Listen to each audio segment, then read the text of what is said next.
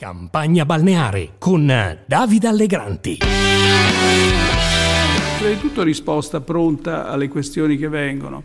Secondo, eh, credibilità. Il governo ha avuto questa credibilità sul fronte interno, di credibilità interna, ma credibilità internazionale. Perché avere il credito internazionale alto, come lo ha l'Italia oggi, è anch'essa importantissimo per la crescita interna per il benessere, per la prosperità, per l'equità anche sociale, cioè per poter fare tutte le riforme che sono necessarie senza avere il vincolo esterno di un esterno che è ostile sostanzialmente. Benvenuti, benvenuti, 25 agosto 2022, tredicesima puntata di campagna balneare, io sono Davide Allegranti e vi accompagnerò con questo podcast fino alle elezioni politiche del 25 settembre. La tragica campagna elettorale balneare durerà ancora un mese e può essere affrontata soltanto con spirito cioraniano, improntato dunque al pessimismo cosmico più esasperato. Le liste elettorali restituiscono la fragilità dei partiti in combinato disposto con una pessima legge che regala ai leader la scelta scientifica scientifica e chirurgica dei parlamentari, a loro ultrafedeli. Beppe Conte si è costruito un listino di 15 futuri deputati e senatori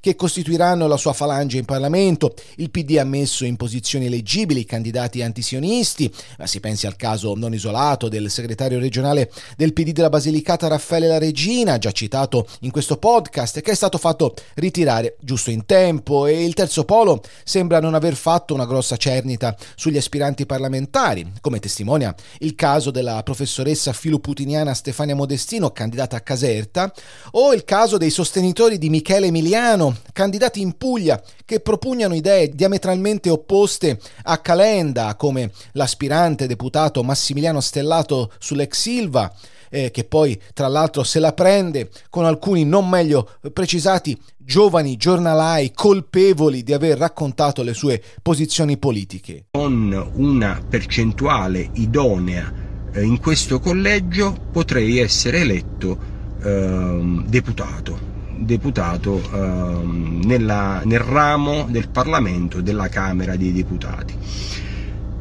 Ovviamente eh, in queste ore si sono affannati insomma alcuni giornalai non giornalisti, giornalai della, eh, dell'ultima ora, dei giovani giornalai, eh, che hanno richiamato eh, il mio, eh, diciamo, eh, sussulto e la, la mia, come dire, anima ribelle.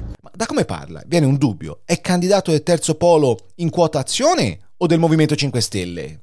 C'è poi il senso generale della campagna elettorale, non ci si pone il problema delle coperture, il caso della flat tax del centrodestra è esemplare e non ci si preoccupa di quello che arriverà nei prossimi mesi quando Mario Draghi non ci sarà più a difendere gli interessi nazionali dell'Italia nel consesso europeo e globale. Gli italiani hanno reagito con coraggio e concretezza, come spesso hanno fatto nei momenti più difficili, e hanno riscritto una storia che sembrava già decisa.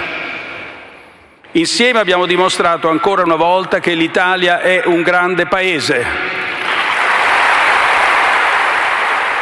La credibilità dell'ex presidente della BCE non nasce eh, per caso, è stata costruita con un curriculum di spicco all'interno delle istituzioni mondiali. Nessuno dei leader che oggi aspirano a prendere il suo posto sembra essere all'altezza del compito in un paese alle prese con l'inflazione, il caro vita, il costo delle materie prime, il solito debito pubblico, insomma con l'insopportabile pesantezza dell'essere. Tra poche settimane gli italiani sceglieranno la composizione del nuovo Parlamento che darà la fiducia a un nuovo governo sulla base di un nuovo programma. E a questo proposito invito tutti ad andare a votare. Nei mesi che abbiamo avuto a disposizione abbiamo gestito le emergenze che si sono presentate e cominciato a disegnare un Paese più forte, equo, moderno.